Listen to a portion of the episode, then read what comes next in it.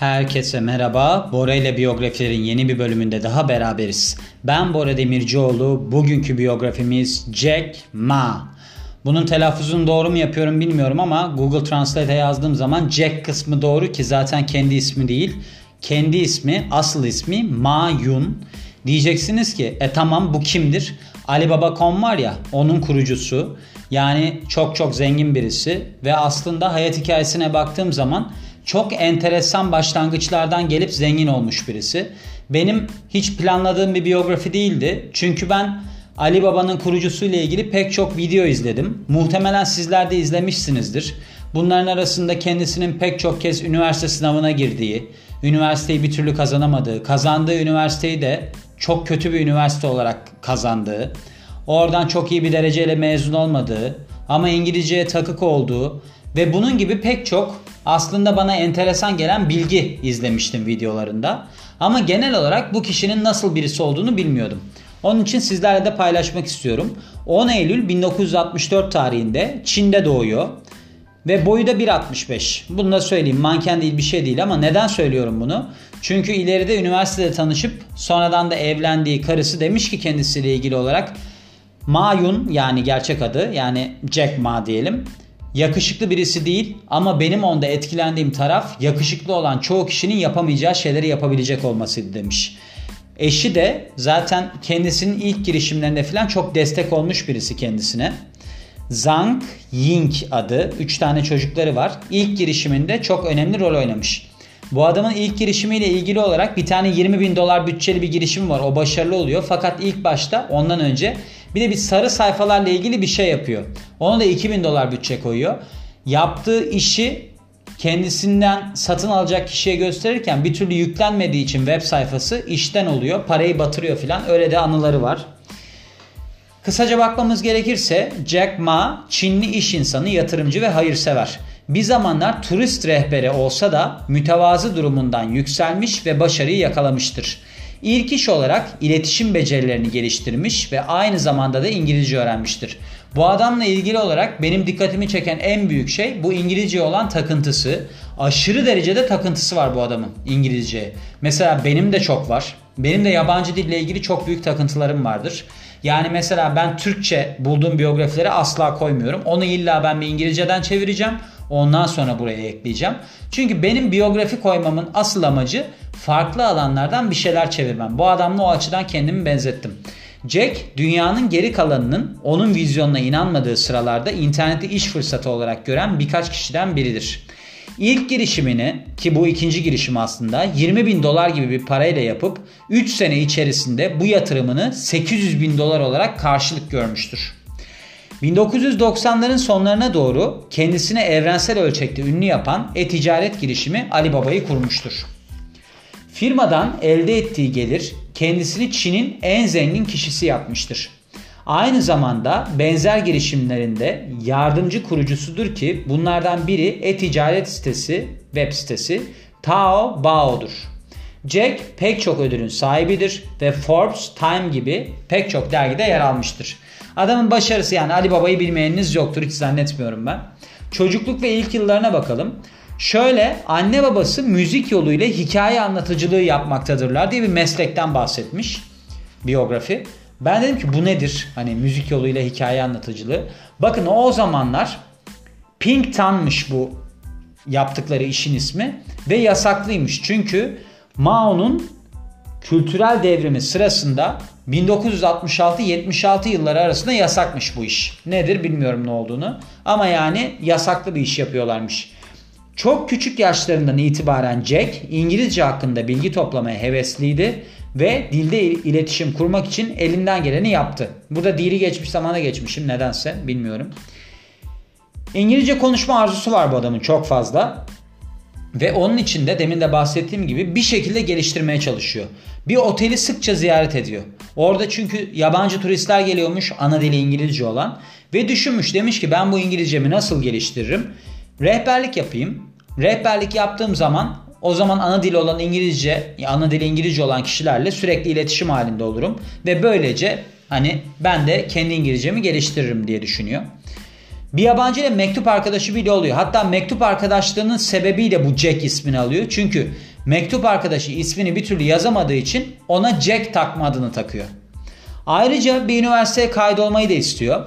Şimdi bu üniversite Hangzhou Öğretmen Enstitüsü, Öğretmen Eğitim Enstitüsü kazandı. O da İngilizce lisans derecesi almak için kazanıyor, katılıyor buraya. Burada benim çevirdiğim biyografide dört denemeden sonra sınavları geçti yazıyordu.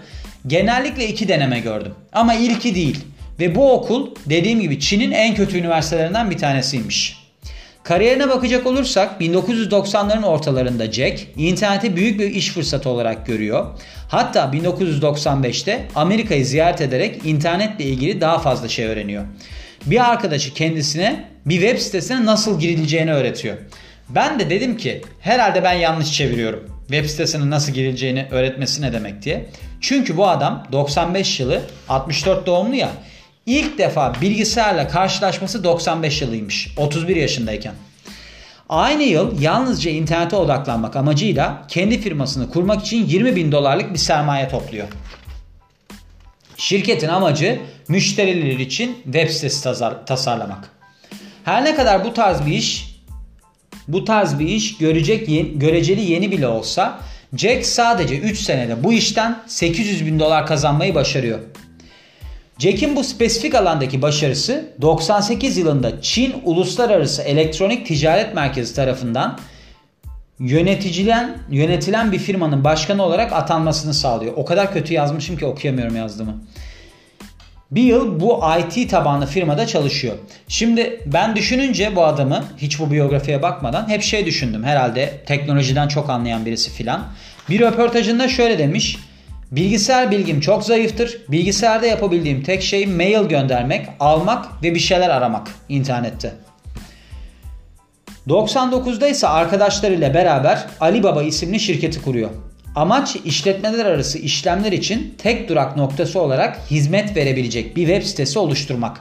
Arkadaşları, ben de merak ettim arkadaşları kim diye. Arkadaşları kimmiş biliyor musunuz? Kendisi İngilizce öğretmenliği yapıyor ya mezun olduktan sonra. O sınıftaki öğrencilerle kurmuş Alibaba'yı. Ama öğrenciler de bir noktadan sonra arkadaş olmuş ve aslında hepsine şirketten çok büyük hisseler vermiş. İlk açıldığında şirket demiş ki siz demiş hiçbir zaman ana yönetici konumunda olamazsınız. Orta pozisyonlarda olacaksınız. Bunu kabul ederek başlayın. Sonrasında bu fikrinden de çok pişman olduğunu söylemiş. doksan dokuz iki bin boyunca şirket yirmi beş milyon dolarlık destek alıyor ve böylece belirgin bir büyüme yaşıyor. Kısa süre sonra ise iki yüz kırk, iki yüz kırk diyorum, iki yüz kırk farklı ülke ve bölgede faaliyet gösteren bir yapıya bürünüyor. Jack daha sonra e-ticareti deniyor. E-ticarete girmeyi deniyor. Ve e-ticareti yirmi birinci yüzyılın büyük para kazanma planı olarak öngörebiliyor. Ardından Taobao, Linux ve Alimama gibi birçok firma kuruyor. Hatta Taobao bu e-commerce yani e-ticaret sitelerinde trend oluyor. eBay var ya, eBay'in dikkatini çekiyor. Ama Jack eBay ile herhangi bir şekilde anlaşma yapmak istemiyor. Çünkü eBay bu firmayı satın almak istiyor. Taobao aynı zamanda Yahoo'nun da ilgisini çekiyor. Ve Amerikan web servis şirketi Jack'in girişimine bir milyar dolar yatırıyor. Jack iki bin yedide dünyanın dört yanında Alibaba'ya gelen eleştiriler sebebiyle bir eleştiri konusu haline geliyor. Eleştirilerin temelinde firmanın portalı üzerinden büyük kar edildiği söylenen hayvan ürünleri satması. Böylece Jack köpek balığı etinden yapılan ürünleri satmamaya karar veriyor. Şirket A B D finans tarihinde rekor bir rakam olan yirmi beş milyar doları New York borsasında ilk halka arzında topluyor. Ardından Jack Alibaba Group'un başkanı oluyor. Bu Executive Chairman olarak geçiyor. Yönetici başkan gibi bir şey diyelim. Aynı zamanda Chateau de Source, Chateau Guerri, Chateau Perrin'nin de sahibi oluyor. Bilmiyorum bunların telaffuzu doğru mudur. iki bin on yedide de o sıralar başkan olan Trump için Amerika Birleşik Devletleri'nde bir milyon kişiye iş imkanı sağlama sözü veriyor. Yılın ilerleyen zamanlarında Alibaba Grup on sekizinci yılını, yılını kutluyor. yüz yılını diyecektim. Yılını kutluyor. Bu kutlamada bir heavy metal frontmeni gibi giyinerek Jack "Can You Feel the Love Tonight" şarkısını sahnede seslendiriyor ve Michael Jackson vari bir gösteri yapıyor. Aynı zamanda iki bin on yedide Çin Kung Fu kısa filmi Gang Shou Dao için ilk oyunculuk denemesini yapıyor. Bu adamın iki tane tutkusu varmış. Bunlardan bir tanesi show business, gösteri dünyasında yer almak. İkincisi de köpeklermiş. Böyle de aklınızda bulunsun. Alibaba Grup Holding Başkanlığı'nı iki bin on dokuzda bırakıyor ve hayır işlerine odaklanmaya karar veriyor. Bunun Çin hükümetinin kendisine yaptığı baskı sebebiyle olduğu iddiaları var ama bunu yalanlamış. Yerine de daha önce Taobao'nun C E O'su olan Daniel Zhang geçmiş. Kişisel yaşamında demin de bahsettiğim gibi Zhang Ying'le evli. Bu öğretmenlik okulunda tanıştığı bir kadın ve ilk işinde aslında çok önemli rol oynamış bu kadın. Beraber üç çocukları var. Net değerine bakacak olursak karışık biraz. Bu biyografide Forbes'a göre iki bin yirmide değeri kırk dört nokta dört milyar dolar olarak, olarak görünüyor. Ama ben baktığımda başka kaynaklarda yirmi milyar dolar olarak da görülüyordu. Yani bilmiyorum. Yani yirmi dört nokta dört milyar dolarlık bir oynama var. Çok büyük bir oynama değil. Yani çok hani şey değil ama devede kulak sayılabilecek bir miktar ama yine de aklınızda bu. Kendi yalanlarıma inanmaya başladım. Deliriyorum galiba. Fun facts kısmına bakarsak trivia denilebilecek. Forrest Gump bütün filmler arasında en sevdiği filmmiş. Ne zaman stresli olsa bu filmi izliyormuş. Önceleri bu öğretmenlik yaptığı sıralarda bir dönem çok bunalmış ki ben bu hikayeyi biliyorum. Kentucky Fried Chicken'a başvurmuş ve reddedilmiş. Yani kabul edilmemiş ve daha önceden de bahsettiğim pek çok bilgiden öne çıkanını söyleyeyim. İlk bilgisayarına otuz bir yaşındayken sahip olmuş. Bu arada bu Amerika Birleşik Devletleri'ne yaptığı gezi sırasında sahip oluyor ya. Bu noktada bile bir kaçırılma olayı yaşamış kendisi. Orada arkadaşının yanına gidiyor. Böyle bilgisayarları falan ben sana gösteririm diye. Arkadaşı da diyor ki benim diyor buradan diyor bir alacağım olan bir adam var. Bunu diyor beraber alalım. Bu adam da ne akla hikmetse anlayamadım. Adamdan parayı almak, tahsil etmek için yanına gidiyor. Adam da bunu eve kapatıyor. Ve orada böyle bir kaçırılma olayı yaşamış gibi bir şey oluyor. Sonra kurtarılıyor filan da böyle bir olayda yaşamış yani aklınızda bulunsun diyorum. Gördüğünüz gibi renkli bir karakter aslında. Benim en çok etkilendiğim nedir biliyor musunuz? Böyle insanlar genellikle bilgisayar bilgisi olmadan tamamen girişimci ruhlarıyla böyle işler kurarlar. Ben de hep şunu düşünürüm. Bora acaba sen de böyle bir şey mi yapacaksın? Çok kafama yatan kısımları var. Bilmiyorum yapar mıyım? Yapmayı düşünüyorum ama çok ilham alıyorum. Bakalım. Yani biyografileri zaten yapmamdaki bir numaralı amaç biliyorsunuz sizlere de ilham vermek, kendimin de ilham alması.